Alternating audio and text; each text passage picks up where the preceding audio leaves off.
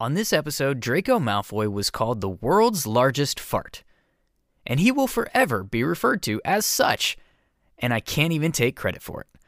Welcome to Belated Binge, the Harry Potter podcast that doesn't take itself or the books too seriously. I'm Zach, and this was a fun one.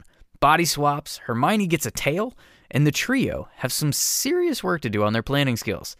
I was joined for this by Taylor, one of the co hosts of Let's Talk Marvel Fan Theories podcast, and we covered Harry Potter and the Chamber of Secrets, Chapter 12, Polyjuice Potion. They stepped off the stone staircase at the top, and Professor McGonagall rapped on the door. It opened silently, and they entered. Professor McGonagall told Harry to wait and left him there alone. The Belated Binge Podcast. Hi, and welcome to the Belated Binge Podcast. I'm Zach, your host, revisiting some of the most iconic series in recent memory that I was incredibly late on, like our current binge of Harry Potter, where, despite being the same age as movie Harry, I didn't read this series through until my mid 20s. That's the belated part. Now we're going back a chapter or two at a time, picking it apart, deep diving what's on the page, speculating about what isn't, particularly Dumbledore's role and his master plan. What did he know? When did he know it? And the motivations guiding the story, and of course, infusing as much sarcasm as humanly possible. That is the binge part. Together, they make the belated binge, and today we continue our reread of Harry Potter and the Chamber of Secrets with Chapter 12, The Polyjuice Potion. And I'm super excited to introduce our special guest, but before we can do that, there are rules to this shit. One, this podcast will have spoilers. This series wrapped up in 2007. If you haven't read them by now, you're even later than I was. Two, this podcast will also have some adult language. You can buy them in the kids section at the bookstore, but I didn't read them till I was a grown ass man. Shout out to our free elf patron, Alex Swetlin. And now we can. I just. I, so I'm going to do the little intro thing uh, as much as I can. Um, but I'm I'm kind of giddy if I'm honest. Uh, our guest claims to be a nerd about two things podcasts and Marvel. But it turns out there's a third thing, and that's Harry Potter. So I had to make this crossover clash of just fantastic nerddom happen, if at all possible. It's Taylor from Let's Talk Marvel Theories. Hi. Hello. So glad to be here. I am a big fan of Harry Potter, big movie girl. I know that's like sacrilegious on this show, but grew up watching the movies, so so happy to be here and talk the books this time. Had to re-listen to them to get ready. I'm pumped. Nice. So before we get into why you're here, of course, tell us everything about your podcast.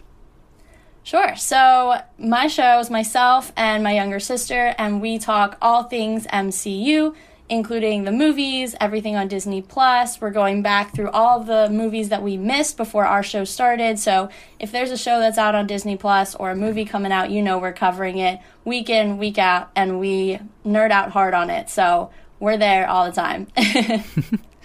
so, why Marvel? Like, what got you into the idea of the podcast? Like, why did you pick Marvel? All of that. Yeah, so um, for me personally, Civil War, I think Captain America Civil War might just be like the peak of cinema up until, you know, Endgame and Infinity War. I'm a real big fan of like, you know, big crossover events where you have tons of characters and they're insane. And I remember walking out of Civil War being a, pro- a, casual fan prior to that and thinking, oh my god, this is everything. And then from there, I binged through, you know, the rest of the MCU, caught myself up, and have basically been kind of obsessed ever since. My sister's the same way. She caught on a little earlier than I did. So when we were bored during the pandemic, she was like, and she had to create a podcast for one of her classes. She was like, why don't we do this like full time? And then we decided to do that. And a year and a half later, here we are. So it's uh, been a fun project in the making for sure. So you could almost say that you did a belated binge, perhaps? Just a little bit, yeah. Sorry, that is incredibly cheesy. Um, it's ironic though because um, Marvel is kind of similar for me to Harry Potter, just a little bit different. I was absolutely clueless. I didn't know anything about Marvel before uh, my wife and I started dating, and I always like say tell at least part of the story on this podcast. That's how I ended up going back and reading Harry Potter was because I was like putting the movies on as like background noise for us at dinner and stuff like that. And I kept peppering her with questions because I was like, this is kind of cool, but what the fuck's going on? And she's like, you got to read the books because it's not going to make any sense. And oh, now I hate the movies because I actually like the books and they're terrible adaptations. Great popcorn movies, terrible adaptations of the events in the book. But Marvel was similar. She she was like she liked Captain America, so I watched it for like the first time, and oh, oh, oh this is kind of cool. So I like have seen some of the stuff, but I am Harry Potter. I went back and I went all the way through the complete nerddom. Let's say with Marvel, I hit the hits. That's fair. That's fair. There's also a lot more Marvel than there is Harry Potter. You know, So eight movies much. versus 26 movies and like seven or eight shows. I mean, the much. comics too. There's like, oh my god, 70 years worth of comics. Like that's where I just dabble because I'm like, I can't even tell you how to do it. Like they all have one continuity, but it just blows my mind. So I'll pick one up here and there, and I get all excited about it. But I can't do a full comics reread because I think I'd be 105 by the time I finish. So That's fair. That's definitely fair. I don't know. I like I've tried and I try to like keep up with so, basically the movies. When the movies come out, like I'll see the movies at some point and that's got kind of just where I draw the line. I haven't gone back to every single movie that and now that they're bringing in like Spider-Man and stuff, like I'm not I'm I'm I was behind when I started. Now I'm even farther behind. I don't know. At some point, maybe they'll maybe this will turn into a Marvel podcast after the Harry Potter world is done. I have no idea, but right now it's like, oh hey, Captain America is a thing, and there's that big green guy. No, it's Yep. not that bad, but and now there's a new Captain America, so it's even better. It's great. Now there's two of them. yeah, because that makes sense. To I don't know. I sure I, do your thing because yeah, whatever. um, but so, anyways, let's for a second let's kind of like peek behind the curtain. I had this kind of weird theory when I first talked to you because we talked. oh, It was actually a while back. It was a like we somehow ran into each other on like Twitter in a weird like promo swap opportunity thing, and I was like, hey, you know what? People that love Harry Potter are nerds. They are. We're we're fucking nerds. People that love Marvel, they're nerds. I bet yeah. there's a lot of nerds that love both of these things. And then when I floated that by you, your response was, "I love Harry Potter," and I was like, "Hey, look, theory confirmed." Exactly. Very small sample size, but 100% confirmation. and I stopped there. I absolutely stopped there. But I guess now we're gonna find out a little bit. Um, so I guess tell like what's your Harry Potter story to kind of bring this thing around a little bit. Yeah, so actually, like you, I wasn't as late as you, but I was late considering my age. So I kind of came up, was, you know, growing up as the books were kind of finishing up or had just finished up, and they were mm-hmm. actually finishing the movies as well. So I was in middle school when I finally went back and actually read the books, loved them, I devoured them so quickly, and just caught on to the tail end of kind of Harry Potter mania when movie 7 part 2 came out. So i got to see that do the whole midnight premiere thing. And for one movie got to do the live you know everybody's so excited because it's harry potter. That's how late i was on it. So like you i also had to catch up. Um, but it's definitely it's become kind of a family thing. Like my sister loves them. My dad doesn't really read the books but he loves the movies um, I think it's like your to your point, like as standalone movies, they're super fun. So you know they'll have the Christmas um, marathons. We'll catch them as a family. So there's a lot of like cool family memories tied into these books too. Nice. Did you dress up for the midnight release thing? Did you wear cloak and get a wand and all that stuff?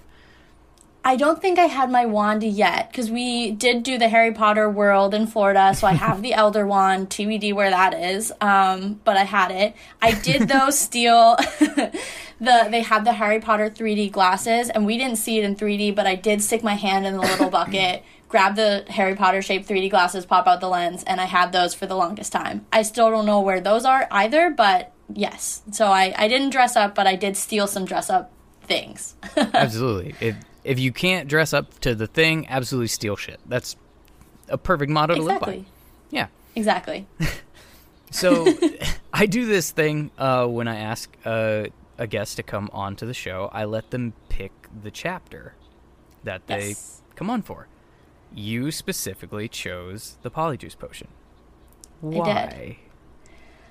As I mentioned, I'm a big movie girl. So I was like, when I was thinking about book two, I was like, all right, visualizing the movie, and like this chapter just like stands out. I was like, it was the first one I thought of. I was like, oh my god, the Polyjuice Potion. You know, something about like visualizing poor, oh my gosh, what's her name? Emma Watson with like the cat fur and like all of it. I was like, yes, this is the one. And it's, you know, I know we'll get into, you know, foreshadowing things later, but like Polyjuice Potion is like so important. So I was like, this is going to be like a really good one to talk about. Oh, I know. It's it's bonkers how much this comes back. It's insane. Oh my gosh, yeah. Yeah.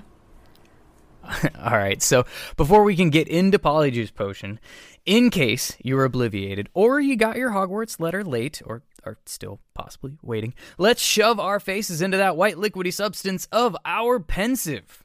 In the last chapter, The Dueling Club, a lot went down that I may or may not have ranted about logistically and plot wise. I will do my best to not repeat myself too much, but the gist of the Dueling Club chapter was Harry got out of the hospital wing. Percy got some in the library. The trio pulled off their weird, like, heist without a hitch to rob Snape for Polyjuice Potion ingredients. Lots of fireworks, literally. Lockhart led school sanctioned magic fight club and continued to be an incompetent douchebag. Uh, Draco whipped his snake out for the entire school to see. Harry saved Justin Finch Fletchley from being eaten by said snake. The whole school saw Harry speak Parseltongue and now think he's the heir of Slytherin, which is perfect timing for Justin to get petrified and Harry to be found at the scene and end the chapter by being escorted to Dumbledore's office by Prof McGee. And that's where we left off. But before we can move on into this week's chapter, we need to close the book on the last chapter completely by recapping our Expecto. Plot changeo. This is the part of the show where we theorize on what we would expect to change in our story if we made one small tweak to the plot of the chapter that we're covering.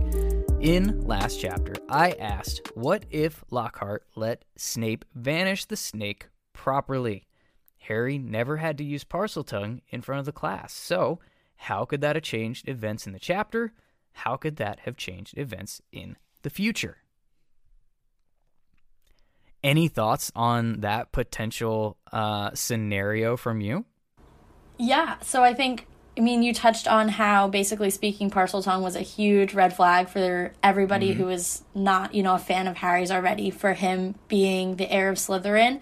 But I think one thing that struck me is like at the end of the day, uh, not Harry. At the end of the day, Draco was the one who summoned the snake, right? So, you know, Harry already had his suspicions about him. I think that kind of pushes the suspicions more on Draco because why would he? I mean, he is a Slytherin, so then it makes sense for him to choose the snake, but it also kind of pushes him kind of more to the forefront of being, you know, a top suspect. In at least in my head, that's how my logic would work. So I could see it. I'm pivoting, you know, more from Harry to Draco being kind of the top guy, if you will, in the spotlight when it comes to being the heir of Slytherin. Interesting. Yeah, and it's funny that there's never any mention of other classmates who are like, hey, Salazar Slytherin was big into snakes. Draco just flopped a snake on the table here. No correlation at all. Yeah. At all. It was. one- It wasn't until he spoke Parseltongue that people people were like, "Oh, he Snakes. speaks Parseltongue." Yeah. Yeah, but there was still a snake, and he didn't bring the snake to the party. So Right. hello. Right. I completely agree with you. Uh, and that's a take that I, I didn't think of because, from my perspective, I think that you were sort of alluding to it could have been a kind of a huge uh, boost, I guess, for Harry's like day to day life at Hogwarts. Let's not forget Yeah. that Harry was kind of already being rumored as the heir of Slytherin, but as soon as he like showed to people that he could talk to snakes, it's it's a wrap. School has just decided, yeah, like this dude is evil. He's the heir that just cart him off to Azkaban now, and watch all the stuff still go down. Anyways, um, so maybe maybe without the Parseltongue, it's not as universal throughout the school. Maybe Yeah. gets a little less suspicion. Uh, maybe a little more support. Maybe, maybe. Yeah. Uh, maybe he's able to enjoy life at Hogwarts away from his abusers just a little bit more. Um, but I mean, people still suspected him, and so it probably wouldn't have made too big of a difference. But if when I dug a little bit deeper, based on a theory that uh, in last episode Ellen from For Fox's Sake shared, literally bursting out in the middle of the episode and scaring everyone involved, probably everyone listening as well. She exclaimed, is the only word that I can use for this, that she thought Dumbledore might have actually set up the snake scene to confirm that Harry was a Parselmouth. Like he was already suspicious about it, and so he set up a way to confirm it.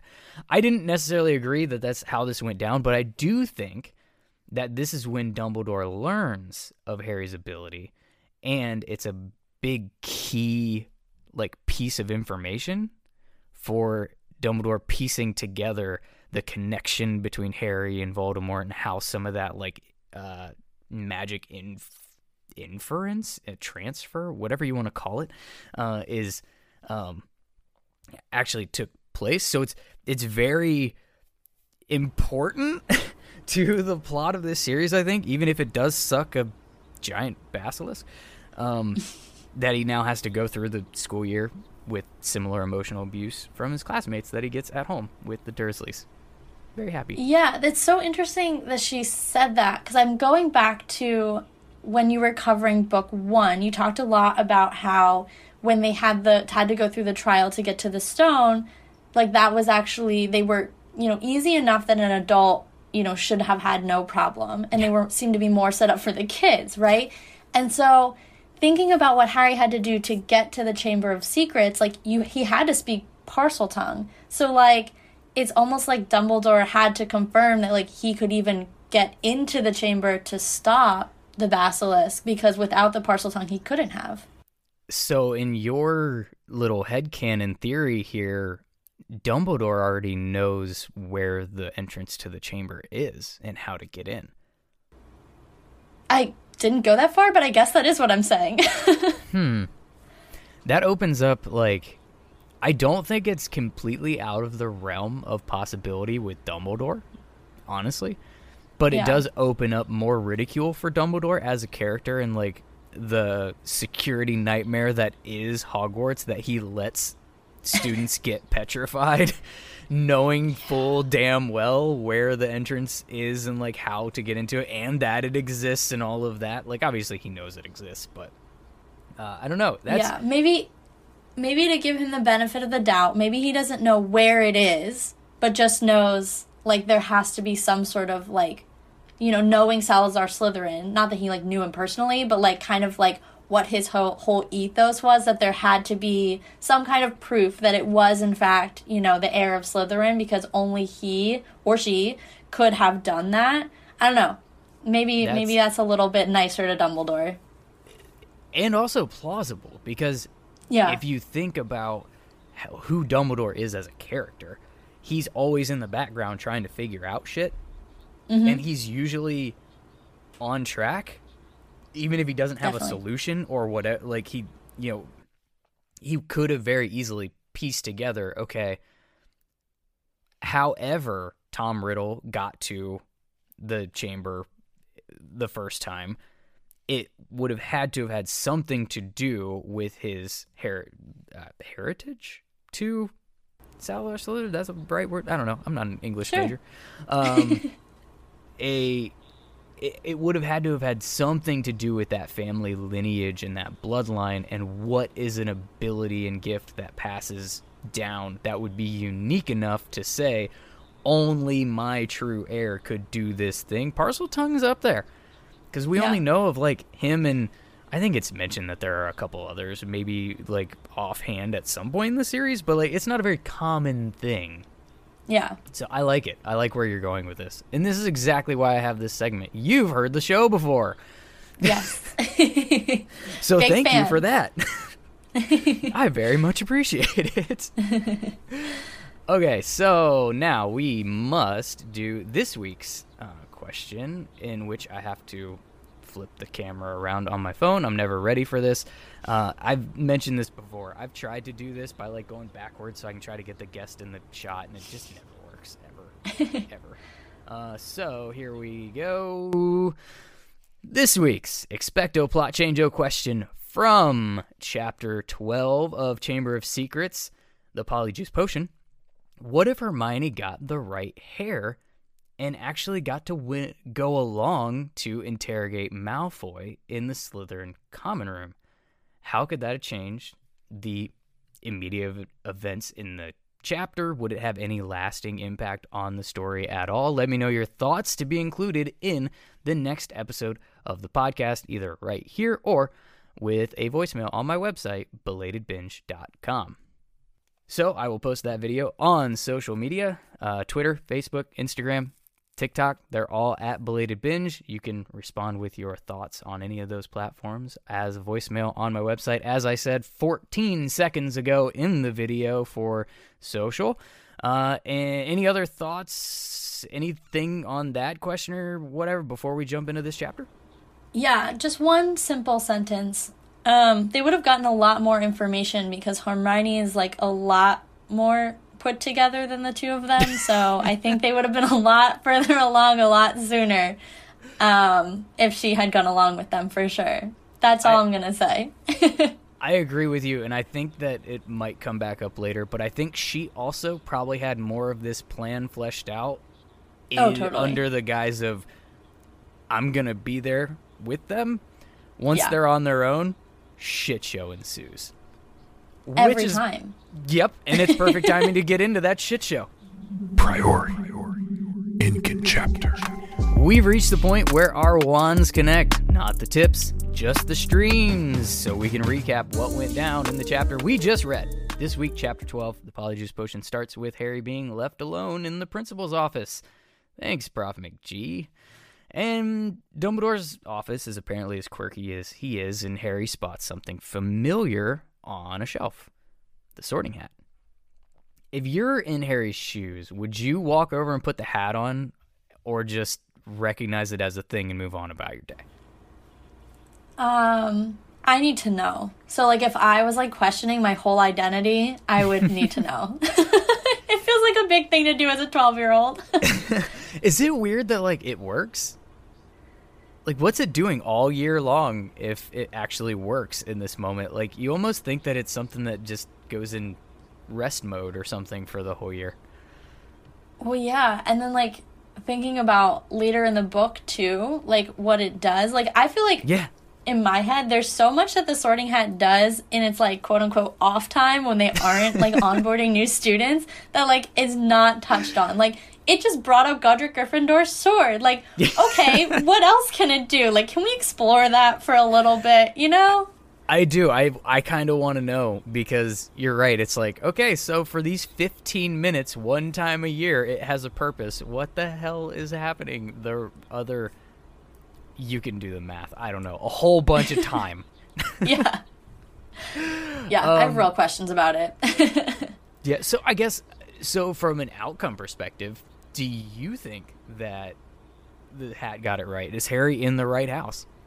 I do. Very much according to the book, like so much of what you are, like yes, you're born with it. It's kind of like the whole nature versus nurture thing. I think the mm-hmm. hat is interesting in the way that it takes in your nature, which is like what would have put him in Slytherin. No, yeah, what would have put him in Slytherin.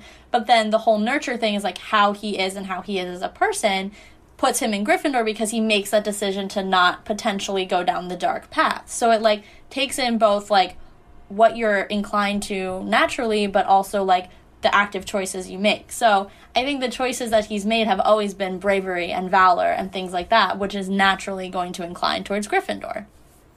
I think that's interesting because you are inherently saying that at his core, he would just be a Slytherin. And I don't think you're alone in thinking that. I think there are a lot of people that see the like Slytherin, you know, Harry should have been in Slytherin. Hell, I don't know if you ever watched Super Carlin Brothers or like listen to them at all. Like these they just did a like eight video series on YouTube about what if Harry was put into Slytherin and they like rewrote the story. Actually, really compelling parts that um, were much better uh, in some ways. some were completely bonkers, but hey, they wrote it. uh, shout out to them. They still don't know I exist, but I bring them up a lot. Um, I've just always pushed back on the whole concept of Harry even being considered for Slytherin. And I did it on the pod, so I'm not going to like rehash the whole thing, but I think it I always took it as what pushed him possibly into Slytherin was the bit of Voldemort's soul inside of him. And those were the traits that were being like triggered there. But Harry himself, like we know that family ties matter. And everyone that we hear his dad, his mom, his grandparents down the magical bloodline, all Gryffindors. Gryffindors like traits, characteristics, all that, like you just said, every choice he's ever made has all leaned into that. It was literally the house that was created around Harry's personality and his like character traits. So there in my mind there's a 0% chance that he should have been considered for anything else, albeit the little bit of Tom Riddle that was living inside of him. And I just never thought that that should have been enough to make it that that hard of a decision, I guess. And maybe I'm wrong. I probably am. I totally see what you're saying. I think it makes a lot of sense because I thought that too. The one thing I will say, like when you bring up the family ties, Harry wasn't raised by his family. He was raised in like a very dark and unhappy childhood. So I think that too, like, kind of can breed some of those more negative sides of a Slytherin. So I'm thinking like maybe that also could bring some of that like you know the like i know one of their big ones is ambition and like harry's not overly ambitious but like some of the like some of the like darker you know like vengeance and things like that that i kind of associate with slytherin for right or wrong like you know there is sometimes where he is kind of you know against the dursleys like very you know, even when he even when he comes back from year one for example when he doesn't tell them he can't use magic like that's just a small way that he's like getting back at them and like making them live in fear, which to me I would associate with more of a Slytherin trait, kind of that conniving. So I don't know, maybe there is some, you know, little bits based on his, you know, the way he was raised in the household in which he was, you know, brought up. I can follow you. I, I can follow you down that. Um and I'm not I'm not against anybody that has the take that he should have been in Slytherin. I just I don't I guess I don't read it in him. You know, I've mm-hmm. never seen him do anything that was actually ambitious. He actually wants to shy away from the spotlight and kind of be normal and in the background, yeah. which is the opposite of ambition. He's not particularly cunning. He's kind of not smart enough to be cunning. He is sort of oblivious to what's going on. He's an average Joe by every definition of the word, which is the literal opposite of what Slytherin actually covets. and yeah, and I, you know, he's he's not pure blood, whatever. Like that's not that big of a deal because there's not enough purebloods for it to just be the pureblood house. Um, but it, yeah, it, it it's interesting to me a little bit, like how how widely different interpretations can be of oh, the same, totally. same words on the page. We all come yeah. to different conclusions. Um, so, anyways, that's uh, rabbit hole aside, uh, Harry takes off the hat and he figures out he's not alone in the room. But it's not Dumbledore that he sees, it's Fawkes the Phoenix. A phoenix is a cool creature, and at some point we learn that it's Dumbledore's Patronus, and through Fantastic Beasts, we learn that there's a family connection between Dumbledores and Phoenixes, and like they're just kind of cool. And I'm kind of curious, like, what are your thoughts on just the Phoenix itself? Well, it's so funny you ask. So, my alma mater, shout out to Elon University, we are the phoenixes. So Nice. I am a big. I have lots of things with phoenixes on them. We have a big phoenix statue. I think they're really cool, you know, and even going, you know, a little bit deeper than just like that was my mascot in college. You know, I think the whole metaphor of like being, you know, really brought down, you burn up in flames and, you know, everybody's had that moment where you're like, oh crap, like something just blew up in my face. But the idea that we can like rise from it and learn from it. My favorite thing about, or one of my favorite things about Stan Lee is his catchphrase of Excelsior, ever upward, right? And I think that that kind of has the same metaphor as the phoenix. Like something bad happened, but you're rebir- you're coming out of the ashes, ever upward, kind of similar. So I'm really into that whole like coming out and being reborn. So I love the phoenix. I think it's pretty cool. That Nice. was deep, or I tried to be. that was that was. I I feel like we need we need some levity. We need a joke. Um, is there anything Yes. that we can? Nope, I got nothing.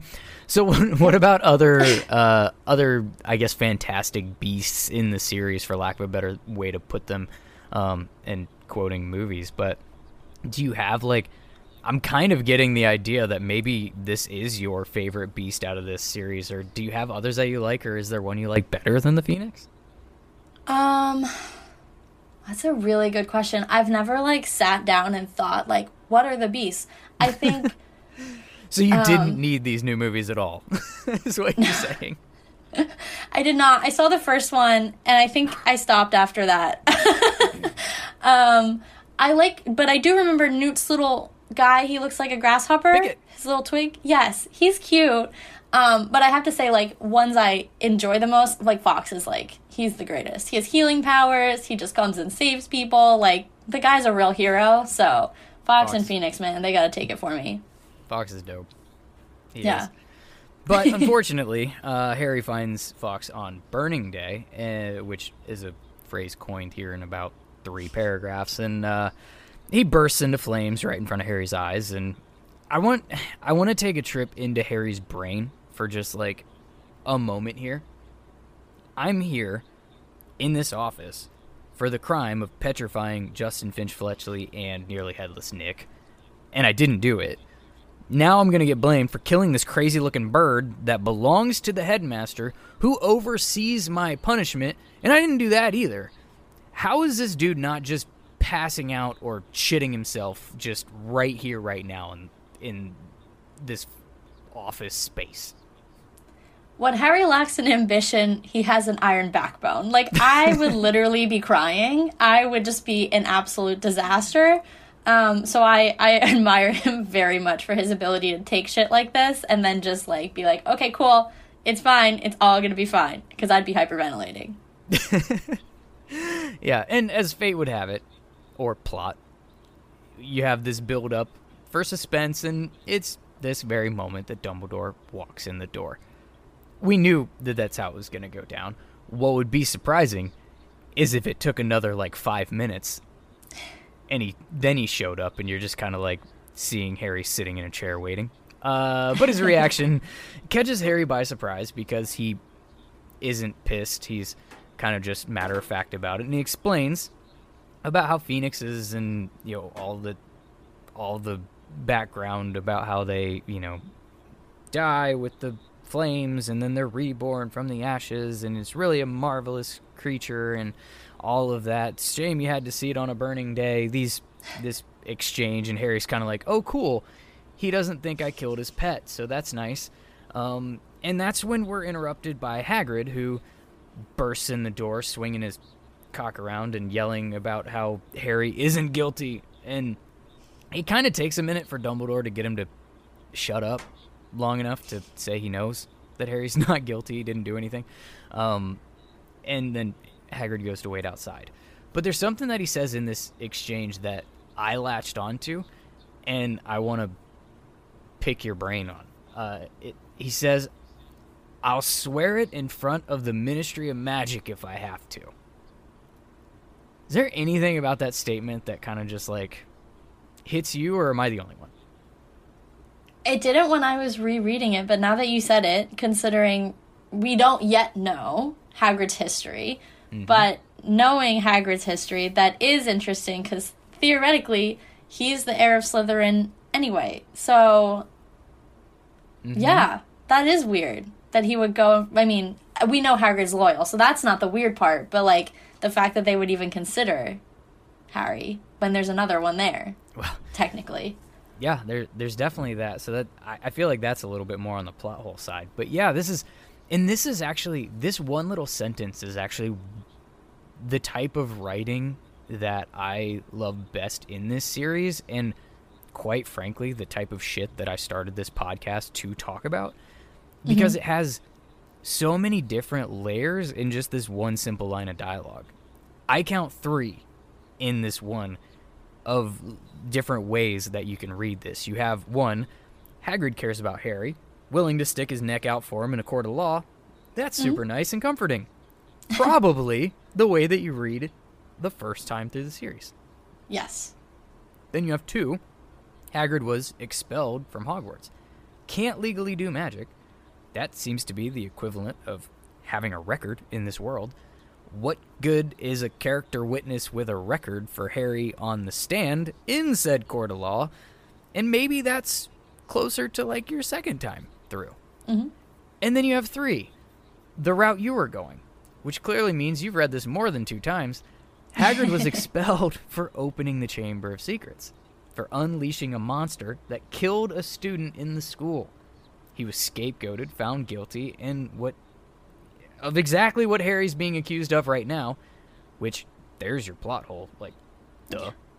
in the eyes of the Ministry of Magic, Hagrid is the culprit right now, and the culprit coming to volunteer that Harry isn't guilty is kind of an admission of guilt and inviting the speculation back onto Hagrid. Yeah, and now that I'm thinking about it, wouldn't the heir of Slytherin, so say Hagrid's the heir of Slytherin, right? Wouldn't the heir, the second coming of the heir, if it's not Hagrid, wouldn't it have to be Hagrid's heir in order for that to work? In theory, I also like I hate to make it this damn simple, but like the heir of Slytherin's going to be in Slytherin house. Yeah. Can we start there? Yeah. I mean, uh, we sure as shit know that Hagrid wasn't a Ravenclaw, but I'm pretty sure it's clan- canon that he was in Gryffindor. Although he I didn't know that. I think it. I think it's canon that he was Gryffindor. Personally, I think he's a Hufflepuff. Um, oh, that was my first guess. If you hadn't said that, I would be like, oh, he's a Hufflepuff. he calls them a bunch of duffers, um, Oh. and so like he wouldn't say that about his own people, quote unquote. Fair. I'm I'm pretty sure it's canon that he's Gryffindor. I don't know where it actually is writ- is written. I think it's wrong. I think he's I think he's definitely a Hufflepuff, but he sure as shit ain't no Slytherin. Not a million years. and it should have probably broke everything.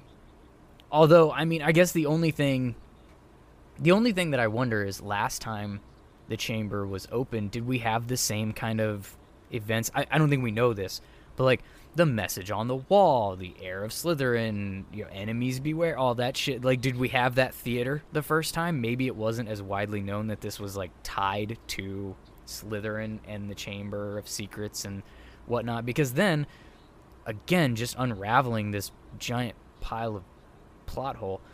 Uh, Professor Binns would have been teaching the first time that it was open if it was common knowledge that it was actually open and that's what killed Moaning Myrtle. Like, would have known, so he wouldn't have been telling the students a couple chapters ago that it doesn't exist and it's never been found and never been corroborated. It's just a rumor, blah, blah, blah, blah, blah.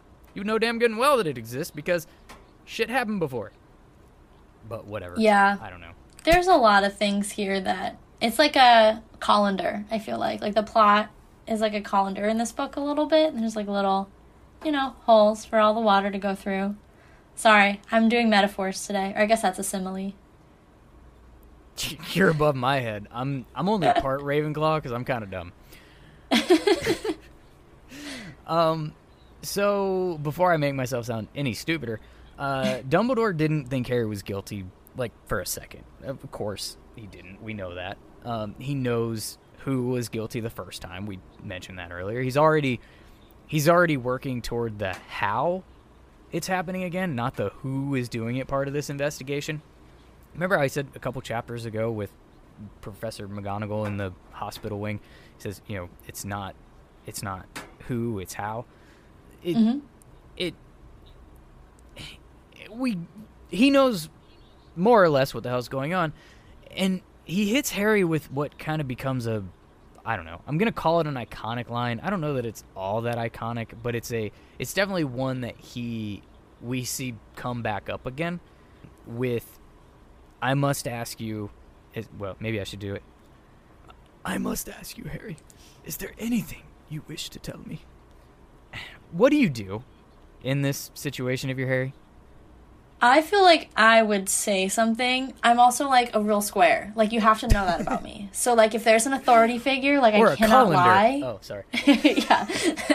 I cannot. So I would just be like like I would blurt it all out. I cannot I've no like poker face. I can't lie when there's an authority figure in front of me asking a question. It's just going to come out for better or worse. Strategically, I also don't understand the choice not to trust Dumbledore because I think Dumbledore is showing faith in Harry and he's shown nothing but faith in Harry.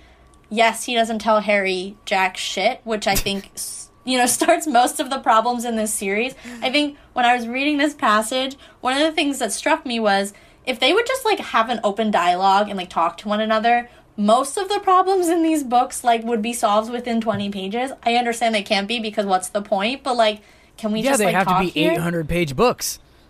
Come on. exactly. So, you know, obviously Dumbledore and Harry can't talk, but I think, you know, how, Dumbledore has opened the door to have that conversation. He's always trusted Harry. So I don't necessarily and, and he's open-minded in the sense that like I know Harry's big reason is like, well, Ron told him if he heard he was hearing voices, people would think he was nuts. I think Dumbledore's the last person who would think that he was nuts because I mean, have you met Dumbledore? So like, I don't know, all of his like arguments to me besides just like my inability to lie to authority figures are just like hogwash and I'm like, no, just like, you know, ask for help for once in your life, just like do it, you know? Yeah. Yeah, I think there's I think there's something to one, we're still early. I mean, we do have the the uh cursed not child of having already read through the series and know how the relationship between these two characters develops and how um not forthcoming Dumbledore is throughout that we sort of start that really early. At this point in time, Harry's only talked to Dumbledore like twice. I guess three That's times if you count on the Quidditch pitch where he just, you know, kind of gives him a little nugget of encouragement. Like they don't they haven't built a relationship, which again, probably Dumbledore's fault. Um so I guess he doesn't know how Dumbledore would react or if he would even believe him that he's you know not nuts or like of all these things that are happening. But I'm kind of so obviously he he says no and he th- he thinks through and th- this is the part that I'm that I think is important. He thinks through. It's actually explicitly written that he thinks through his suspicions and all and some of the plot points that have gotten us to this point. So now I'm just going to ask do you think Dumbledore already knows? Knows sorry. all of it everything that harry just spilled out the you know the um his oh what's it how's it start his suspicions of draco the polyjuice the hearing voices like kind of all the thing the them planning to do something about it like do you think he knows this stuff going in I think there's very little that goes on in Hogwarts that Dumbledore doesn't know about. Fair. Um, I think you know, Snape. I don't remember. Sorry, this is on me. I don't remember if Snape figured out that things had been stolen from him quite yet. Um, at this point in the book, but you know they've stolen from a professor. They are making a very pungent, um, you know, brew, if you will, in a bathroom that, albeit abandoned, there's a ghost in there. So, like, you know, they're not totally undetected. And I just think, you know, you've talked about how in the past Dumbledore kind of has eyes and ears everywhere. Some of it him, some of it not him. I just think there's not much that Dumbledore isn't aware of. And I think, especially when it comes to Harry Potter. Well, yeah, and they had to get a note from a teacher. They had to get permission to even get the book to know how to make. I went down that theory hole. like, either Dumbledore's already pieced some of this together, or he might be getting it right now. I don't remember. Like, I I think it's not until book six that we actually learn it. So, but Dumbledore is a very talented Legilimens. hmm And I think I don't think it's an accident that Harry was thinking all of the pertinent points. I don't think it's a stretch to think Dumbledore was literally reading his mind in this moment because he's better at it than Snape. Like we know that that's the case. And here come the Snape social media truthers that don't listen to this podcast anyways. Um we I think we know this because of some of the conversations that he had with Harry following the occlumency just disaster, plus how he got some of the memories from like Morfin and stuff in book six. Like he's like it took very, very skilled legilimency to even obtain this stuff. And it's like the thought that he could be reading a twelve year old's mind that's standing right in front of him without that twelve year old knowing, especially that twelve year old being Harry, like I think that shit's probably he's like, Yep, that's kinda what I thought. Yeah. No, totally. I mean, and at this point too, like Harry, I know the whole point with Snape was teaching him how to not let that happen, right? Mm-hmm. Harry has not had any of that training. Heck, he was not very good when he was in training as a much older wizard, That's let kind. alone someone who's never yeah, who's never really practiced, you know, that much magic cuz he lived with a bunch of muggles for most of his life. Like he's totally unprepared for the level of wizardry that is happening in that room right there. So I totally Yeah. see that happening.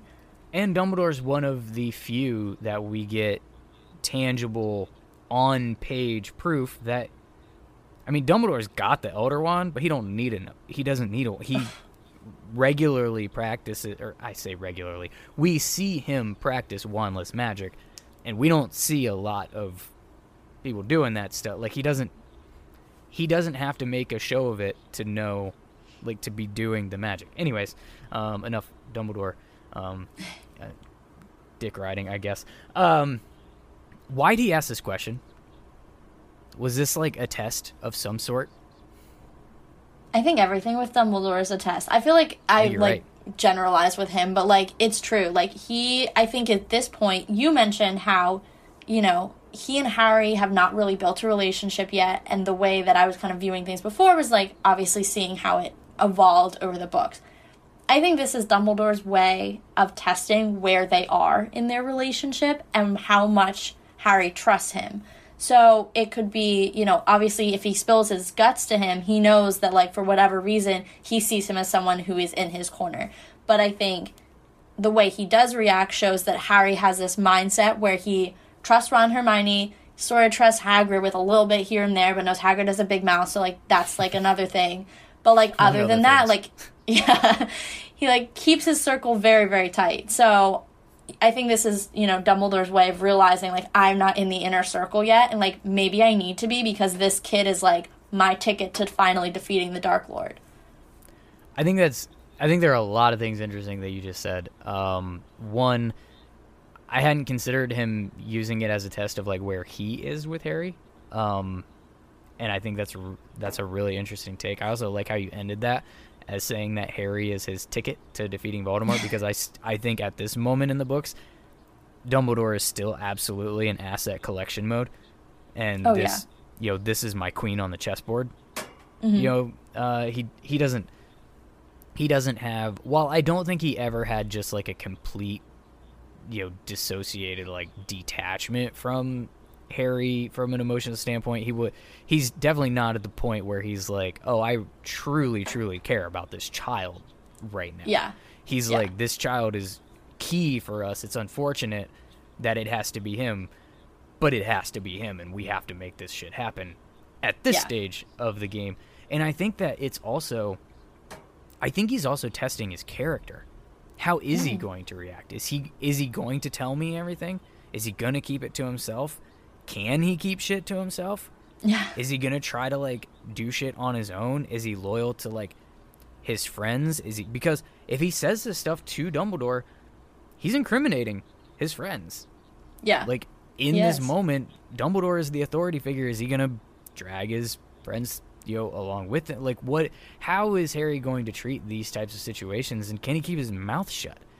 And I think after this moment, Dumbledore kind of employs the what he learns here in the plan, and like how it plays out the rest of the series.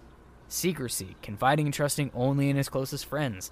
Like, would he have I, at least I think he may have laid out his master plan of how he uses Harry, very much the sense of the word, to defeat Voldemort and like how he goes about that. What skill what if Harry is forthcoming here and like shows a different type of character, like what other skills or like character traits would Dumbledore then have utilized in like how he moves Harry forward to this you know quest that he's on. That's a good question. I think one thing that stands out about Harry, because you mentioned earlier, he's like, Harry's not very smart. But what Harry is, and I know you've mentioned this in the pod before, is like, he is a good leader. Like, for hmm. whatever reason, he has that innate ability to get people to follow him. And so I think, you know, your idea that, like, um, Dumbledore emphasized that trait of secrecy and being able to hold secrets in that's one way. But then if Harry had spilled the beans, he could have been able to emphasize his ability to be a leader because I think Harry's looking at this strategically and saying, from our team, you know, we don't have the resources as 12 year olds to like take on whatever this is. So let's get someone who's like way better at magic to help us out and like support us. You know, that's a strategic leadership idea. move. Right? So I don't know, like maybe that's how that would have played out. I like it. I do. I I'm a fan, and you can go ahead and write that fan fiction for us, um, starting now.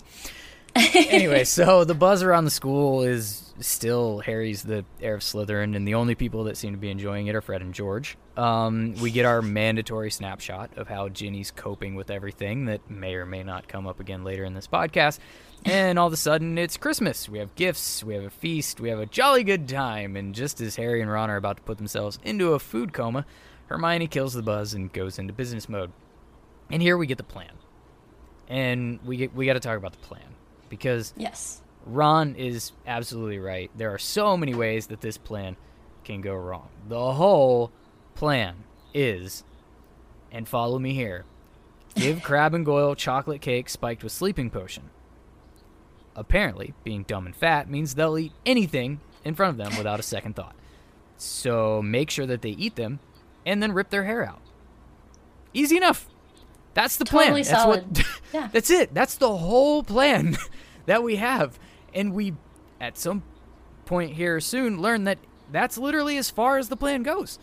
So they set him on the banister. These dudes scarf him down on cue because this is a, you know, children's book. Um, and we're now we're we're drinking our classmates, and we're definitely going to talk more about Polyjuice Potion here in a little bit. So I don't want to hope harp on like everything about Polyjuice Potion too much, but it's described in great detail to be highly unpleasant, and yet they survived through it. Uh, but Hermione at this point just like bows out of the plan, assuming there's any more to it. she won't come out of the stall. Ron and Harry are trying to like perfect their impersonations, and immediately the plan goes to shit because they've got no idea where the common room is and what to do next. The clock's ticking. Their disguises only last an hour, and they're completely lost. How was there no discussion at all about what do we do after we look like these people? None. I think honestly, I'm most disappointed in Hermione because, as has been well established, she's the brains. And like, if she thought through her simple, albeit successful, plan to get their hairs, how was this not a question? There's a part of me that wonders, like, did she actually know where it was? Because she didn't think it was a problem because she had an idea. But then I'm like, but why wouldn't she tell them? Maybe she assumed they also knew because I think Hermione gives them way more benefit of the doubt than they actually deserve Ever. brain wise, you know. I think she thinks a lot more people are closer to her level than she re- than they really are. So maybe she just assumed they knew, but something tells me that someone as strategic as Hermione would not have gone into this without 100% knowing where that common room is. I want to agree with you. I do. I want to. I have to believe that there's s- at least some more of a plan in Hermione's head that she fully intended to go with them and like play out. So she didn't even tell them everything because she's just like, I'm gonna, we're gonna do this thing and I'm gonna take it from there. Yeah. I want to believe that that's the case. However, I uh, would like to bring into uh, Exhibit A for the court their infiltration of the Ministry of Magic in Book 7. They. Harry literally brings up in the dialogue at some point in time, or it, at least in his internal monologue, I guess. Uh, he didn't say it out loud. But once they're in the ministry, he goes, I can't believe how foolish we were. We spent all of that time planning meticulously how to get in and literally never discussed what to do once we were in here. and I'm feeling like it's a character thing. This is the this is the first version of this is how we get to here. And then fuck, I don't know. Yeah. I actually I love that because I feel like that's very Hermione to like hyper focus on one thing and then just kind of forget the rest exists. Yeah. Like she's like books. What are people? You know, like and this is kind of like that exact same thing but like with a plan. She picks one part and then she's like, "But the rest of it'll be fine." Like what is this? I totally see I love that actually. You would also think that they would have grown beyond 12 year old uh, planning capacity by the time they hit 17, but I Ideally. guess there's a lot less development in, in these books than we thought. Maybe they should have learned something in school. Uh, anyway, Yeah.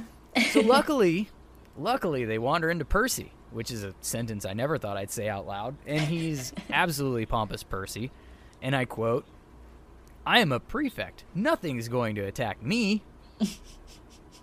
I would I would say give me your reaction to this sentence, but I think there's only one possible. So we'll just skip right on to our plot savior coming in the form of Draco Malfoy, who retrieves them from the conversation with Percy in a completely disrespectful way, as only a Malfoy can, and he drops hints about Percy sneaking around, which again may come up later.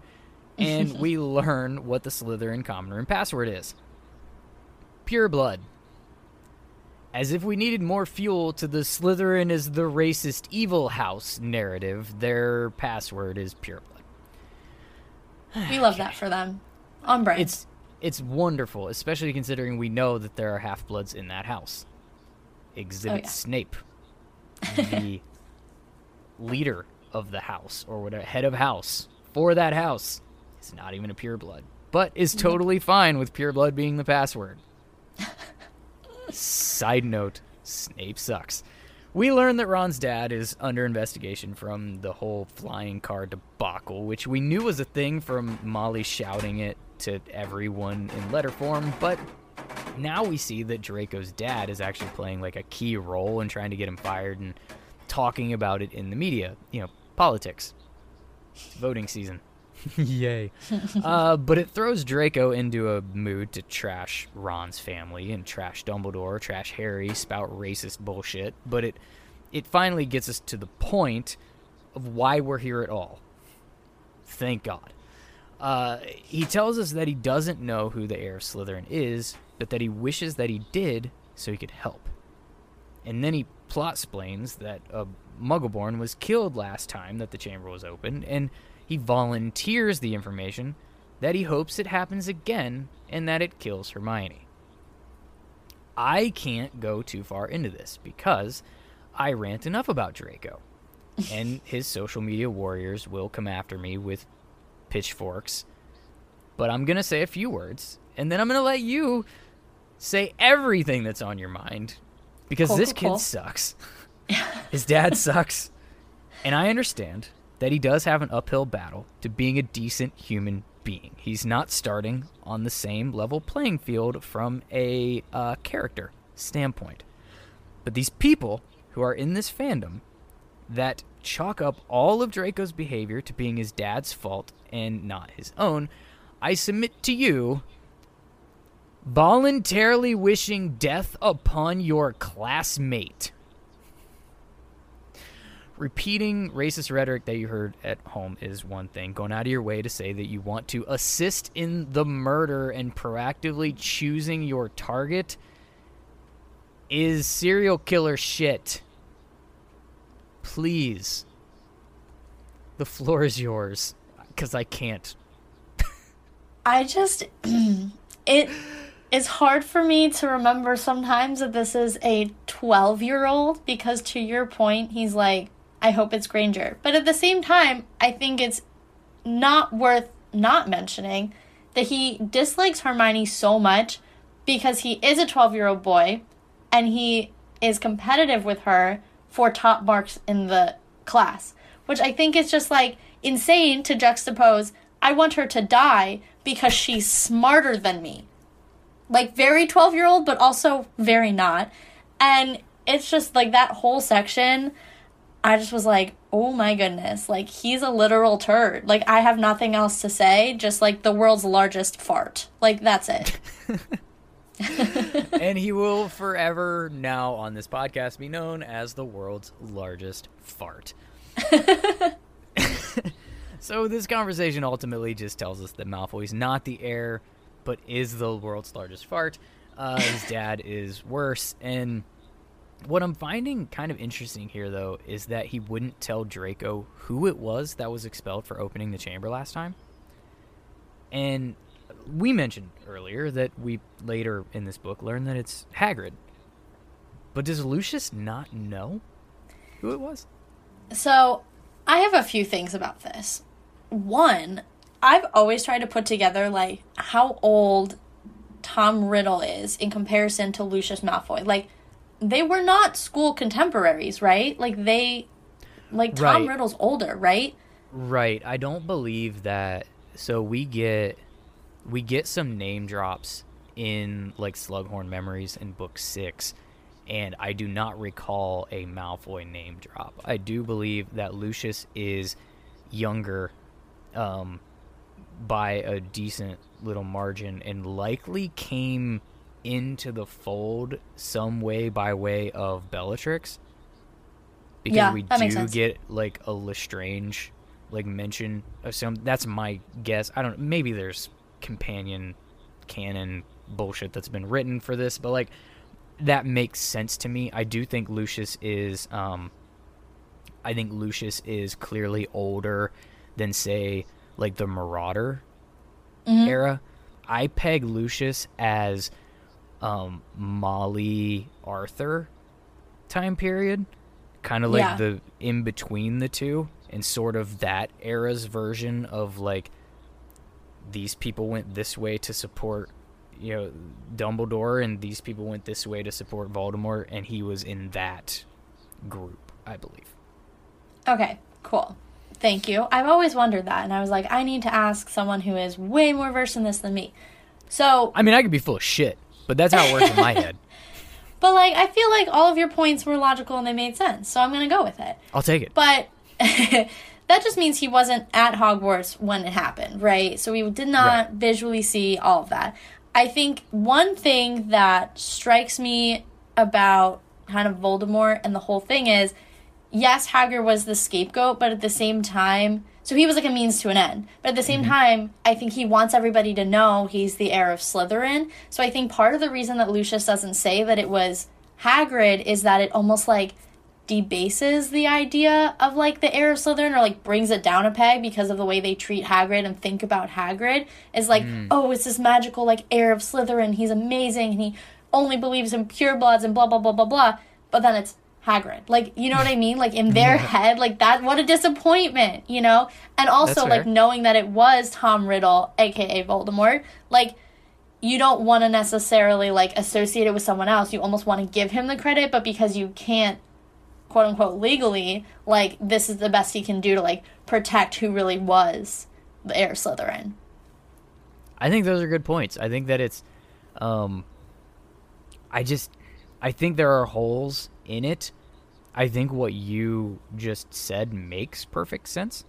Um, I think that it, and I think that it only makes sense that Hagrid is not widely known as the person Mm-hmm. who was accused or expelled for um, the Chamber of Secrets being opened. Uh, perhaps, like I said, perhaps there was less drama about it Yeah. in the first time like maybe it wasn't known school wide that like um it was the heir of Slytherin opening the chamber s- like that's tormenting the school or whatever maybe it was just bad shit's happening right now and we might have to close is like all people knew possibly Yeah. and then oh that Hagrid guy got they got rid of that Hagrid guy you know so everything's fixed now um maybe it's maybe that explains some of it I just think it's interesting because the Malfoys hate Hagrid. That becomes clear throughout the series. They mm-hmm. absolutely hate that dude. So if Lucius knew that Hagrid was the one expelled for this stuff, like he would be shouting this from the rooftop. I think the only thing that Lucius knows, and I think the reason that Lucius even knows about the chamber is because he had the diary for this purpose. Right? Oh, true. Voldemort gave him the diary not under the understanding that this is a Horcrux and a piece of my soul to protect. It was this is a magical book that is going to allow us to like rid the school of Muggleborns by like opening the Chamber of Secrets and unleashing hell on Muggleborn students in the castle. And I think that I think it was always a plan, but Lucius wasn't supposed to do it until Voldemort told him to, and then Voldemort was gone. And so all Yeah. you know, he just took it upon himself to like do it, and I don't think Voldemort loves that when he figures it out that it happened. But alas, anyways, I just the thing that doesn't fit though is that Lucius is later present when Fudge comes to get Hagrid and take him to Azkaban. And there's no there's no like there's nothing that I recall that suggests that it's a surprise to Lucius Yeah. that they're taking Hagrid away for it. And if that's the case, that would imply that he knew. And if he knew, they definitely wouldn't be keeping that shit a secret. Like they'd be magical megaphoning that everywhere. I don't know. I just don't think it all stands up together. Uh, anyways, so our dumbass duo is looking less like the dumbasses that they're impersonating, uh, and a little bit more like their own normal level of dumbasses. And they're they're out of they got to hightail it out of there before Draco realizes that it's not Crabbe and Goyle he's been talking to this whole time. um, and they find Hermione still in the stall. She never came out, and she's not back to normal like they are. It turns out she didn't use Millicent Bulstrode's hair at all. It was a hair of one of her cats. So now she's an unintended half-ass animagus, apparently, which is great for yeah. her. I know, Um, and with the most sympathetic ghost in all of the castle with her too. Right, because Myrtle's all about the drama and she loves it. Oh yeah. Uh, so they're gonna they're gonna take Hermione to the hospital wing because apparently Polyjuice is not meant for animal transformation, and it's gonna be a whole to do to get her back to normal. Uh, I, I believe at some point in time we get uh, coughing up fur balls, which is hysterical. Uh, not as bad as slugs, but hysterical. Yes. Uh, and that's actually the end of the chapter. Um, so is there anything that we missed that you want to hit on a little bit more, or did we pretty much get the high notes? I think we got it. I'm feeling Right. good. Nice. So that will lead us into. This episode is brought to you by Anchor. If you haven't heard about Anchor by Spotify, it's the easiest way to make a podcast with everything you need all in one place. Anchor has tools that allow you to record and edit your podcast right from your phone or computer. And when hosting on Anchor, you can distribute your podcasts on listening platforms like Spotify, Apple Podcasts, and more. It's everything you need to make a podcast in one place. And best of all, Anchor is totally free. Download the Anchor app or go to anchor.fm to get started. Explainiarmus. It's time to disarm your reluctancy and explain how you can support this podcast. Belated Binge is a fully independent production. I read the books, write the script, record the episode, edit the recording, pick and produce the sounds, manage the content schedule, manage social media, promote the podcast, and feed producer Jack. Any costs from equipment to software to website development, marketing, any of that comes out of my pocket. And despite how many times I've been told we look alike, I'm no Harry Potter. No half giant has ever taken me to a bank full of cash and said, Hey, you're rich! Having a podcast takes a lot, and it's not easy, so your support is literally the only thing that keeps the show going. And there are a few key ways you can support the podcast. First, word of mouth is absolutely huge. If you enjoy the show, please tell every one of your Potterhead friends to give it a shot. Also, many of the pod players now support a rating and review function. Apple, Spotify, GoodPods, Podchaser, just to name a few. And it takes about four seconds to leave a five star rating on the app. This can be greatly impactful. If you have more than four seconds and the app that you're using supports written reviews, that's even better. Think about how reliant we are on reviews. Whether you're buying something new or deciding what book to read next, we're always looking at ratings and reviews to weigh into our decision. Podcasts are no different, and your positive review could be the difference in someone discovering the show and deciding to give it a chance. Another great way to support the show is engaging in the conversation yourself, whether it be answering the specific questions I pose during the show or on social media. Maybe you just have a theory of your own or you want to leave some feedback. I'd love to hear from you and maybe even share it on the podcast. You can submit your thoughts by leaving a voicemail on the website, belatedbinge.com. Just click the little leave a voicemail icon on the page that you visit. If you don't like the sound of your own voice, you can also respond in written form by using the contact form on the website, leaving comments or DMs on social media. My handle is Belated Binge across Twitter, Facebook, Instagram, and TikTok. And you can also email belatedbinge at gmail.com. The final and perhaps most impactful form of support is to become a patron on Patreon. I've made a ton of updates to Patreon membership benefits this season, and some goals to shoot for as well. There are currently six tiers available designed to fit any budget level ranging from $1 to $20 with all the bells and whistles. So, benefits range from early access to ad free versions of the show, recognition on the website, bonus episodes, patron shoutouts, show prep notes, insider participation, Binge Award participation, input on show content and future benefits, a drawing for a physical gift sent from me to you, and others. I've also set some growth goals that'll unlock new benefits for existing tiers and maybe even adding some more stuff as we go. The first goal is to get 10 total patrons, at which point I will start a patrons Discord server. However, you choose to support the show, thank you. I truly appreciate it. Now, let's get you back into the flow of the episode. Lumos. Let's pull out our wands and light the tips, but we're not blowing smoke. We're here to illuminate Polyjuice Potion. For starters, let's just get the general thing out of the way. Where do you stand on Polyjuice in general? Like, its existence period. I think it's pretty cool, to be honest. Yeah? Taking it back into a Marvel thing real quick. You know, you have, and this is terrible because I cannot remember her name, so apologies, but like Jennifer Blasphemy. Lawrence's character. I know, I know. I don't spend a lot of time with the X Men movies, that's why. But like Jennifer Lawrence's character in the X Men movies, right? She can totally change her appearance.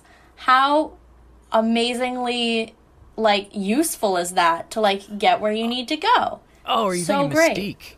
Right? Yes, thank you. Oh, there we That's the go. one. Yes, exactly. Yeah. Exactly. I So, saw like- X Men as a kid. it's been a hot minute. Um, but yeah, like those are so useful. So like as if I'd wanted it as a superpower, why wouldn't I want this gross drink that could make me do it if I wasn't born with the superpower? That you get to drink every hour, apparently. Um, Yeah, gross. So I guess, so I guess it, you obviously are in favor of the, uh, of its exist of just the potion in general. Do you have any problem with like the loss of agency for the person that's like being impersonated at all? Yeah. I mean, if you're the drinker, it's all good. If you're the impersonated, not so much. You know, like, okay, if you're gonna look at like what's happening now that would be like even remotely similar, like the idea of like AI and like all those like TikTok videos of like fake Keanu or whatever. Like, that's totally not Keanu, but like it looks like he's doing all this stuff. Sure, he doesn't love that, you know? Like, I wouldn't love it if someone like made an AI of me. That's kind of the same thing as someone like changing their whole like features to be me. Like, what what would they do? I don't know. How could they do it? Like, there's a lot of there's a lot of things. They could totally mess up your whole life. Yeah, and I think, and tying it back to your uh, point about like Mystique, I think it's, and I could be totally wrong about this, but I think that it's like fairly, um, I think it's fairly accurate to say that she's only changing in outward appearance of like what you see. That Like, tracks. but like underneath she's still her like kind of scaly self or whatever. Like she mm-hmm. doesn't and i don't want to make this totally gross but like in harry potter like you are becoming that person with every single anatomical feature at all. And so if you're the person being like polyjuiced into like let's just on OnlyFans you get to pick flattering angles at least. But like Yeah. somebody polyjuices into you every single flaw, every single bit about yourself, even not the most private bits, is just on full display to that person that becomes you. I mean, we get you know jokes about tattoos that you know I knew Jer- Ginny was joking about that tattoo, Harry. Like you know, and Hermione is like, "Oh my gosh, your eyesight really is awful," and that kind of stuff. Where it's like you get everything. Imagine Yeah. being like, I don't know. Imagine being like, romance in these books is awful, right? Like it's Truly terrible. awful. Yeah. But imagine being like Yule Ball ish age and you're like Ron or Hermione and for whatever reason they have to polyjuice into like each other. How awkward is like later when they become a thing, it's kinda like, Oh yeah, I knew about that birthmark from when I was right? you. I didn't think about it that way. I was more it's like, what are they gonna do to ruin my reputation? Right. But, I mean, like- that's a piece too. That's definitely a big piece of it too. But uh, like, there's also this layer of like, privacy is out the window in every Oh, sense of the word. Well, that was one of the things too that like I don't remember thinking about when I was first reading the books, but like when Harry talks about how painful it is to feel his like knuckles expanding and the Hmm. muscles, I was like, "Oh my god!" Like you know, Mystique does her whole thing, and she's like, "Boop," and she's like, "Good to go." And like these Yeah. people are literally like growing like bones, and I was like, "Oh my god!" I was like, "I'm good." Yeah, this. It, and I guess maybe there's something to the amount of transformation that has to happen.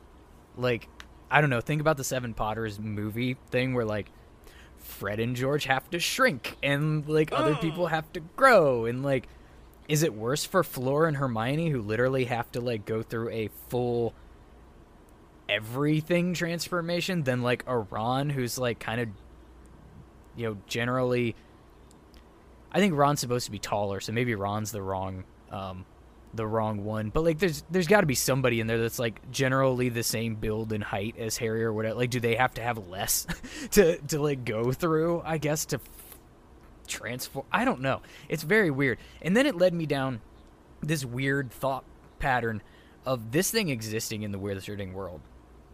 Are there 20 somethings at like wizarding world bars that are like polyjuicing into some really really intense like extreme forms of like role playing literally becoming different people That's a really Is good question. weird underground like rave thing i don't know I could totally see it. I really could. Just like ordering Polyjuice Potion like a cocktail. I love it. and yeah because it because people i mean there are people that are into that if you ever watched um what is it four christmases with vince vaughn and hell if i can remember his co-star in that in this very moment but they like it o- the movie opens on that right like they're pretending to be and then they just go home and they're like hey that was fun Yeah. Imagine Polyjuice. What Yeah. the fuck? Anyways. Yeah, uh, there's a lot of uh, a lot of opportunity there to have some fun and also do some do some damage. right, and like go commit crimes and get caught visually, and then some. I they, imagine heist heist people put masks of like fake. I don't know you movie characters and shit like that just to like have a di- just polyjuice into somebody else and just be out in the open. I'm doing this crime. Or better yet, like if you're like Malfoy who hates Hermione, right? You like go into Hermione and then frame someone you don't like for committing this crime. Yeah, It would be exactly. like two for one. Exactly. Like I, there's so many weird turns that Polyjuice can take and weird like uh plot things that could be opened up by its sheer existence in Oh, the wizarding world that we don't see played out. That's it's kind of terrifying if I'm honest. With great power comes great responsibility. Oh dear God, it's Time Turner's time too. Um, speaking of which, um, the the level of plot convenience it also introduces, like Yes. this comes back a lot. By my count, there's the whole year of fake Moody in book four. Uh, Yes. Not to mention the subplot within it of Barty Crouch Jr. breaking out of Azkaban with Polyjuice Potion with his mom, which is kind of tragic and also kind of a fucked up storyline. Um, we have Crabbe and Goyle doing this in book six to pretend to be little first years. We have the Seven Potters in book seven. We have breaking into the Ministry uh, in book seven. We have going to Godric's Hollow in book seven. We have Hermione as Bellatrix breaking into Gringotts in book seven there's a bunch of like imposter transfiguration and polyjuice kind of stuff in the fantastic beast movies and we're not even going to get into the disaster that was cursed child. Did i miss any instances that you can remember of polyjuice in this series after now? I don't believe so.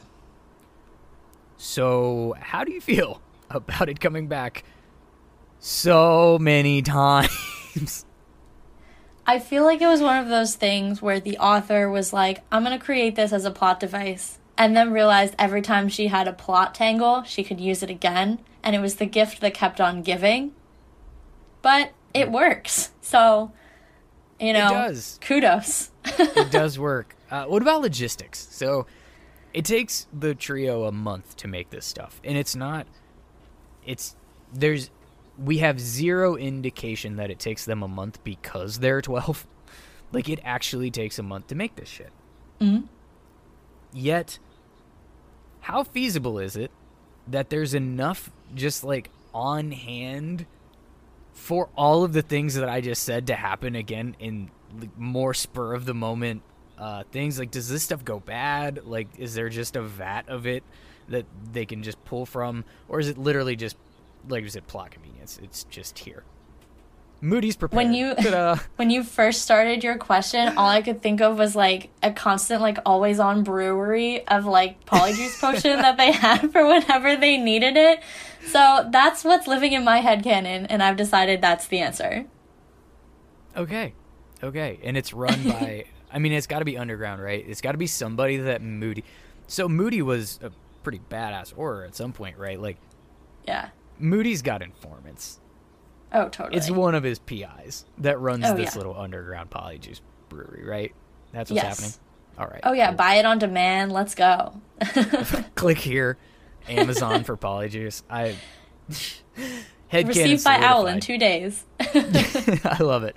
Uh, the few times that we get descriptions, like in this book, like you were mentioning, um, there's like a lot of pain and a lot of unpleasantness that goes with this, but there's it's also described to be quite disgusting. Um, particularly in this book with Crabbe Goyle and Millicent Bulstrode. I think that's it. Bulstrode. I don't know why. I just have to say it multiple times. Bulstrode.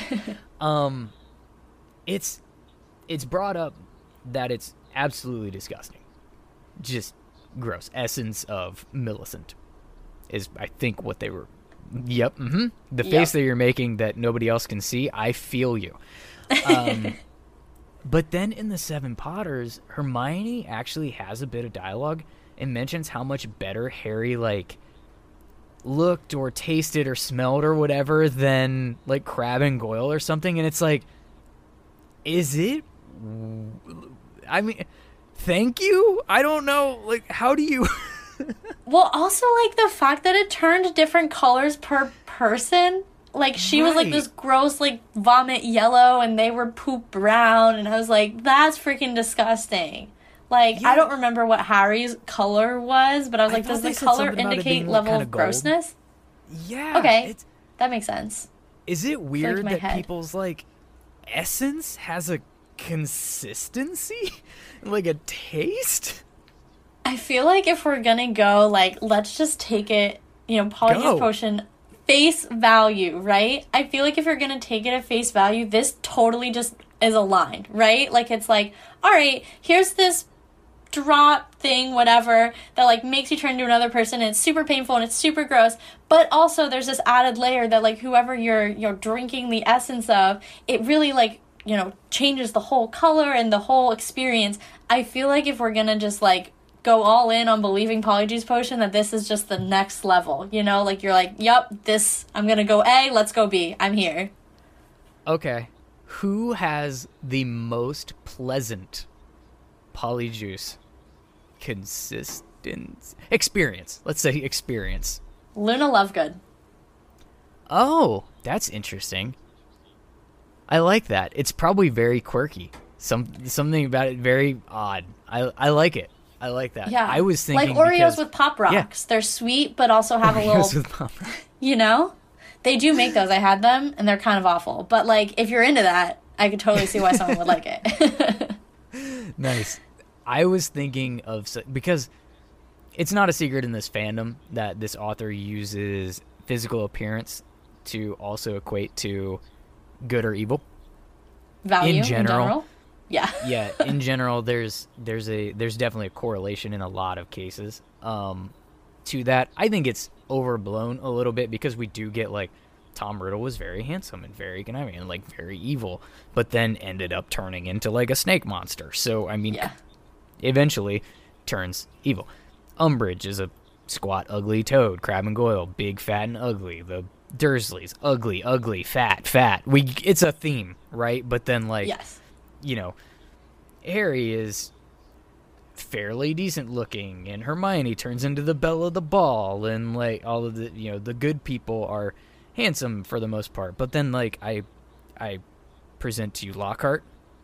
Uh, but anyways, so that led me to thinking somebody like a Fleur, who's like part Veela and supposed to be like completely just gorgeous off the page, like probably has a much less awful experience with polyjuice. It's probably like champagne with like Yeah. a hint of some fucking crystals or something.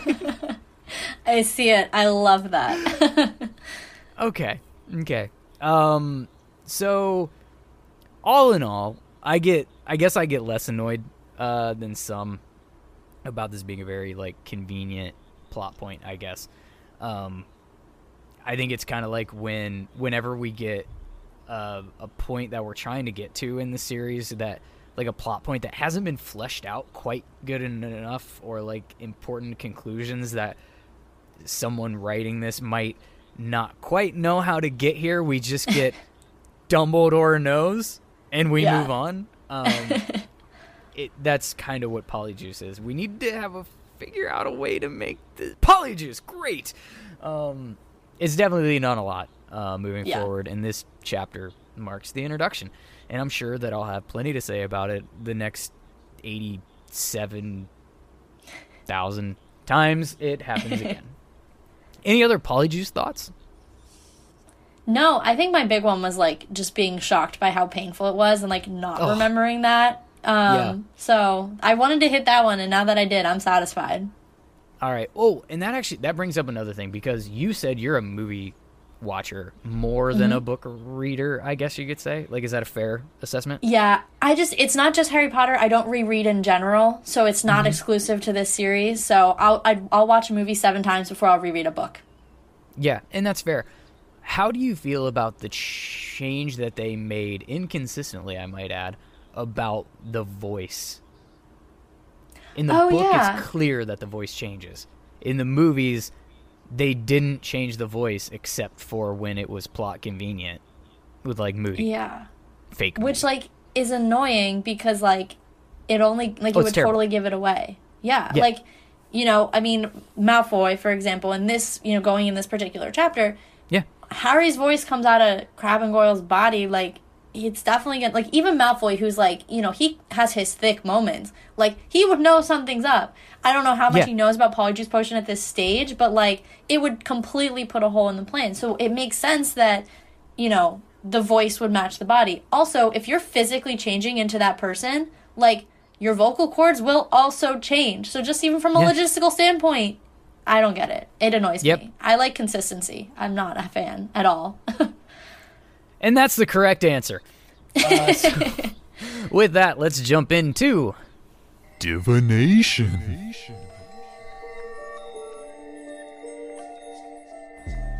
It's time to highlight four moments in the chapter that foreshadow something to come in the future.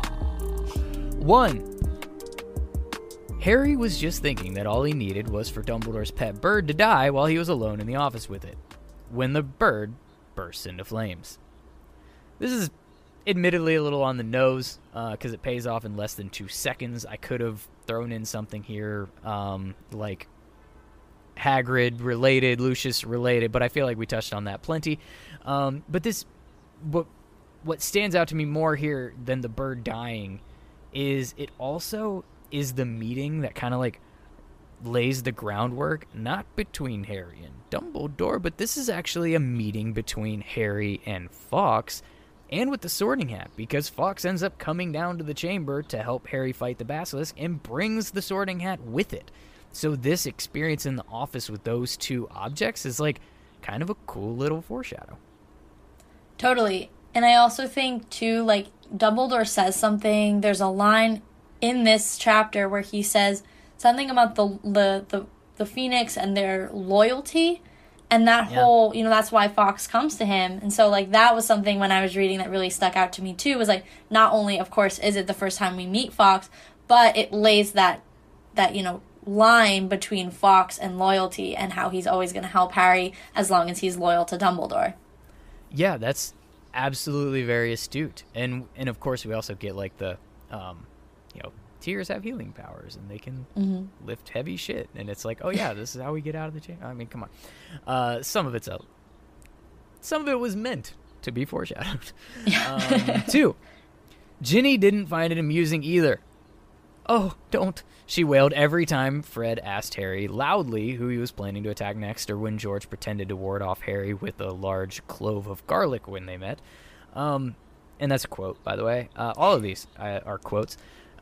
This has become a bit of a theme foreshadow because every time something happens with the heir of Slytherin in this book, we get a check in on Ginny, and we see her kind of like slow spiral into becoming more distraught and becoming more apparently just aware that this could actually be her. Like she's starting to piece things together, and you can kind of see it.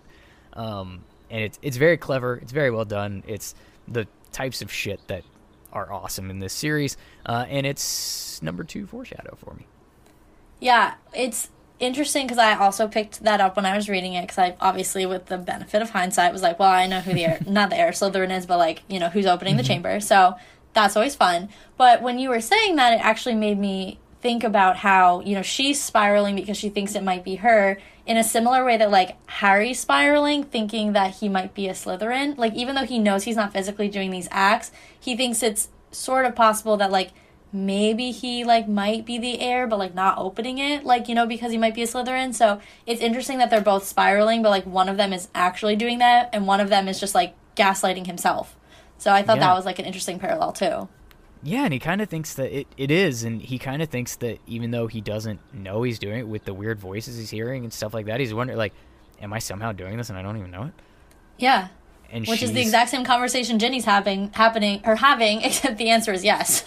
Yeah, she's absolutely doing this and not even know it until Yeah. she starts to figure it out. Uh, it's crazy. Uh, three. Percy. Ron corrected him automatically. Whatever, said Malfoy. I've noticed him sneaking around a lot lately, and I bet I know what he's up to. He thinks he's going to catch Slytherin's heir single handed. This is a fun one. I love bringing this up because this is like a, a side plot that's happening very, very deep beneath the surface of our main plot. Percy's kind of being treated a little bit as like a red herring or at least a distraction. And what's actually happening and what this is actually foreshadowing is that he's got a girlfriend. Yeah. The girl that Harry and Ron ran into that got all huffy when they asked where, you know, for directions to the Slytherin common room. Like her and Percy literally just hooked up somewhere nearby. Yep. And it's to me hysterical. I like having these moments of like levity, especially when you know what they're actually leading to. Uh, it's funny. I think it's interesting because I'm just like, why Percy? Like, of all people, like, he's like so the worst. Like, you know, like from a, a, a yep. standpoint of like having a partner, I'm like, ugh, you know, like as the female, I'm gonna give a female perspective here. No, just no, you know, like, and I know that's why it's done, but like reading it, I'm like, ew, like, no, not in a million years. I mean, it seems like we don't get a lot from her directly, but I mean, she is another prefect. Mm-hmm. She does respond in this moment very pompous as shit. It's like Yeah. maybe they're perfect for each other. you know what? There is someone out there for everyone, and maybe Percy found his person. The one other thing I will say is like knowing that Tom Riddle was a prefect, and you know Percy then in that same interaction says like, "Oh, he'd never attack," or you know the the heir would never attack a prefect, and you know Malfoy's comment about him, you know, wanting to single handedly find the heir Slytherin, like one, that's what Tom Riddle did when, and you mm-hmm. know, listeners, you can't see my air quotes, but I am air quoting the heck out of this because that's what he did when he found Hav- Hagrid. And two, like, little does Percy know that not only is, you know, the heir of Slytherin not above attacking another prefect, but in fact Which he ends up is a prefect. Yeah, is a prefect, which is like very, very interesting to me, too. I like it. I like it. Uh, four. Oh yeah, whoever it was was expelled. They're probably still in Azkaban. Azkaban? said Harry, puzzled. Azkaban, the wizard prison goyle, said Malfoy, looking at him in disbelief. Honestly, if you were any slower, you'd be going backward. Great fucking line. Draco Really? sucks. Great line. Yeah. Uh, this this isn't a completely direct foreshadow, but it does pay off later when we learn that Hagrid was the one expelled for being scapegoated by Tom Riddle, and that they cart him off to Azkaban later in this book. Yes, I also immediately think of Sirius and what's happening in the next book, um, because this is really the Nice. first time I believe that we have Azkaban mentioned by name, if I'm remembering correctly. I think you're right. So you know, this really kind of sets that you know ground level knowledge dump, if you will, for like what we're gonna really dive into next book as well. Yeah, I like it. Uh, those were the four I had. Did you have any others that you wanted to hit on? Um, no, I mean, I think that was it. Cool. We talked about the polyjuice a ton, so I don't need to go into that. In Oh, nudity, we but that's did. one of my favorite things. So we did. Polyjuice. Polyjuice is a foreshadow to more Polyjuice. And Yes. more and more and more Polyjuice. And I guess them not having a plan after they Polyjuiced is a foreshadow to them later not having a plan when they Polyjuiced. so I guess we can go ahead and give away some. House points. In true Hogwarts fashion, these points are completely subjective with no oversight and fully at my discretion. This week, I'm giving house points to Hermione for pulling off this potion and not killing all three of them. 10 points. Uh, Ron and Harry for somehow not getting caught, even though they were completely terrible undercover. They're getting 5 points collectively, two and a half each, because it's not worth that much. Um, Fred and George uh, for bringing levity to this situation uh, five points each. That is worth something. Yes. Any points you want to give away? Yes, I want to give five to Hagrid for being the best loyal friend ever. Um, I'm willing to go in front of the ministry for Harry. Always a good, um, always worth something. And um, Fawkes for just being a badass and rising out of the ashes so that he can come save Harry later. How five many? points. Five. Five. We'll do five. Yes. Badass. All right, so now we have to take points away, and I'm doing so first from Draco for being racist and wishing death upon a classmate. 50 points. And Dumbledore, I'm taking away for not taking the opportunity in his office to counsel Harry in any way. Talk to him about what's going on, maybe try to help him. He's being alienated by the entire school, but all the head of that school does is teach him about his pet bird and ask one question before sending him on his way. So for that, he's losing 10 points. Anybody you want to take points away from? Well, Draco was my big one, so I appreciate that you called that out. I think um, I'll take two and a half points each from Crabbe and Goyle for being lured in by Sleeping Drought and Cake. Um, I don't know about you, but I do not just eat random food that I find laying around for a reason. Uh, yep. I'm gonna go with two and a half each for dumb. Got it. I will add and subtract these from our tally for the end of this season's Bingy Awards episode. Oh, speaking of which, it, did you listen to that one by chance? I believe so. Did Yes, you enjoy it? I did. It was fun. Great. We don't get to do stuff like that, so I love it when you can like you know encapsulate the end of a se- like a season. That was super fun. Nice. I'm very glad someone liked it. The only feedback I think that stuck out to me when I did it was um, the hosts of When Harry Met Movies podcast. Shout out to them. Uh, but they actually like retweeted it and they're like, "This is worth the listen for the rap alone." and so yeah. Anyways, uh, before we go, I'd say begrudgingly, but like this is kind of one of my favorite things about this podcast is we have to acknowledge the moments in this chapter that were utterly Riddikulus. It's not an episode of the binge if we don't call out what didn't make any sense at all. Starting with the Sorting Hat telling Harry again that he could have been in Slytherin. I completely disagree. We talked about that. I think it's a stupid plot line. We talked about that. And I know I'm a minority in this. We talked about that too. But I don't care. Uh, the whole plan that they have is ridiculous. We talked about that quite a bit too. It's ridiculous how little they actually planned. We talked about that too. Um, and what they they didn't even plan on like what they'd say to Malfoy to get him on the topic. They didn't do anything. It's ridiculous how they got the hairs. We talked about that. You just talked about that. It's ridiculous how bad they were undercover.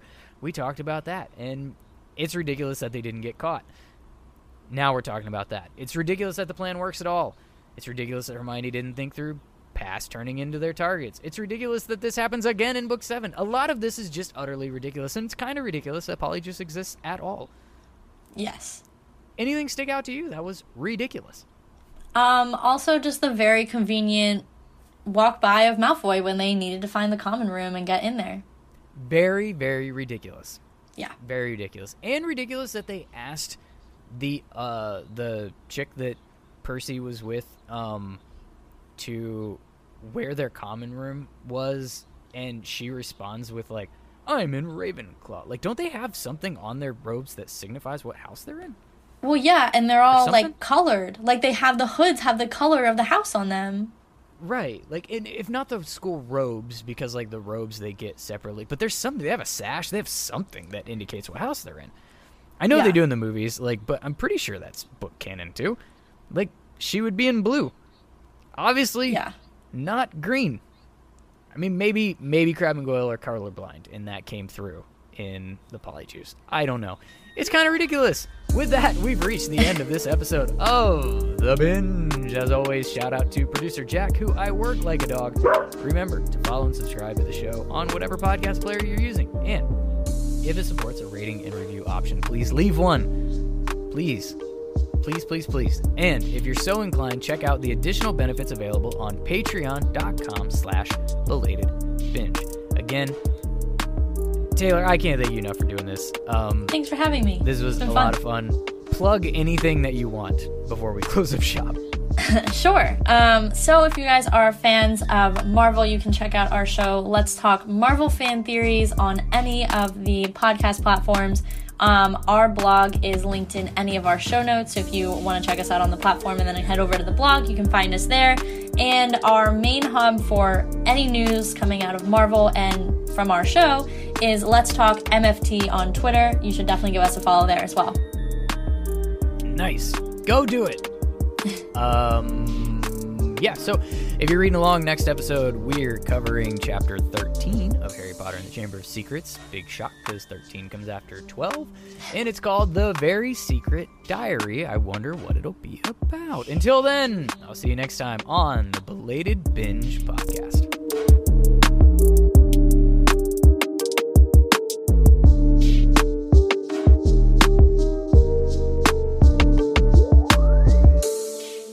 It's okay, Hermione, Harry said quickly. We'll take you up to the hospital wing. Madame Pomfrey never asks too many questions.